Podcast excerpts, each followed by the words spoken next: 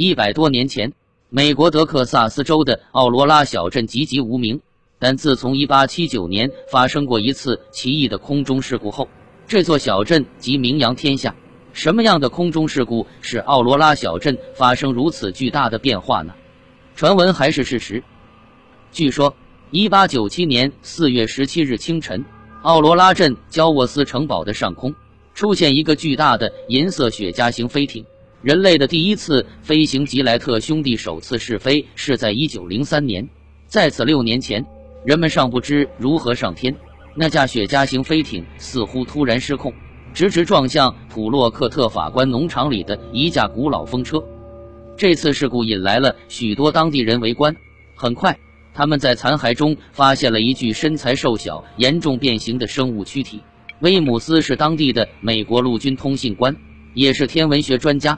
他认为不明尸体是飞艇上的飞行员，来自火星。这具尸体被当地人按基督教的仪式安葬在小镇墓地，上面盖有一块小石板。那架飞艇残骸则被扔到附近的一口井里。两天后，达拉斯晨报报道，坠毁的飞行器里有绝非地球生物的不明尸体。这一消息公布后，引起了一场轩然大波。有人认为这是 UFO，是外星人的尸体。有人则认为这是个精心策划的骗局，沸沸扬扬的争论在当时根本没有结果。七十六年后的调查取证，一九七三年，国际 UFO 组织创始人之一的海登·海威斯带领研究人员来到小镇。他的调查方向分为两部分：一是当年的目击者，二是飞艇坠毁的证据。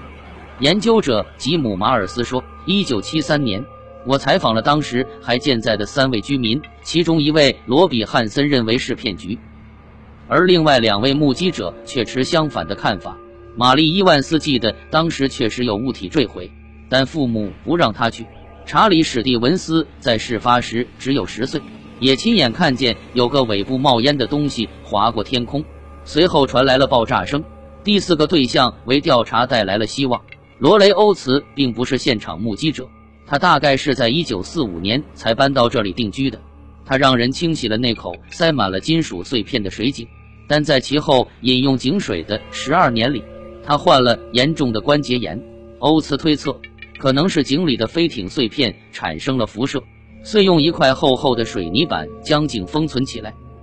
小镇上空的 UFO，UFO 研究者们只得将目光转向普洛克特法官的住宅。在这里，他们发现了一块奇怪的金属残片。研究者约翰·舒斯勒回忆说，1973年对这一物体进行了两次测试，分析表明它埋在这一地域已经很长时间了。后来，当切入金属内部时，发现它是由百分之九十五的纯铝和百分之五的铁组成的。在铝中溶解百分之五的铁是绝对不可能的，两者不会以这种方式结合。通常情况下。这种现象的发生概率不到百分之一，而且当有铁时，一般都会有锌或其他杂质金属，但该物体却截然没有，这是怎么回事？它不是出自地球？舒斯勒无法准确回答，只能判断金属残片是在十分精密的实验室里，运用超纯的提炼技术制造出来的。不愿放弃的研究人员又开始寻找当年埋葬那具不明尸体的墓地。他们终于在一棵百年古树下找到那块小石板，上面似乎还刻着一艘飞艇。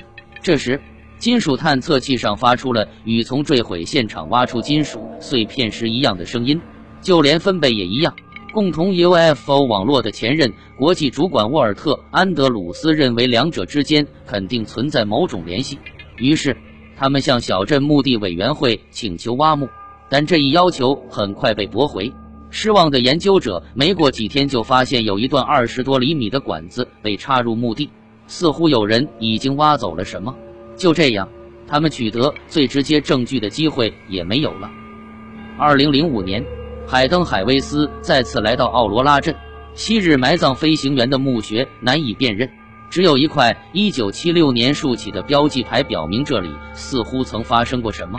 那口被封存的水井上面也盖了小屋。还用围栏围起。他说：“直觉告诉我，我们正在接近真相。那里肯定有名堂，但我们却不能接近它，因为那些竖起的围栏，还有封灌的水泥，封住了下面的证据，或许也同时污染了周围的土壤，造成今天植物无法生长。如果有可能挖掘，无论挖出什么，或许都会揭开这个传闻的真面目。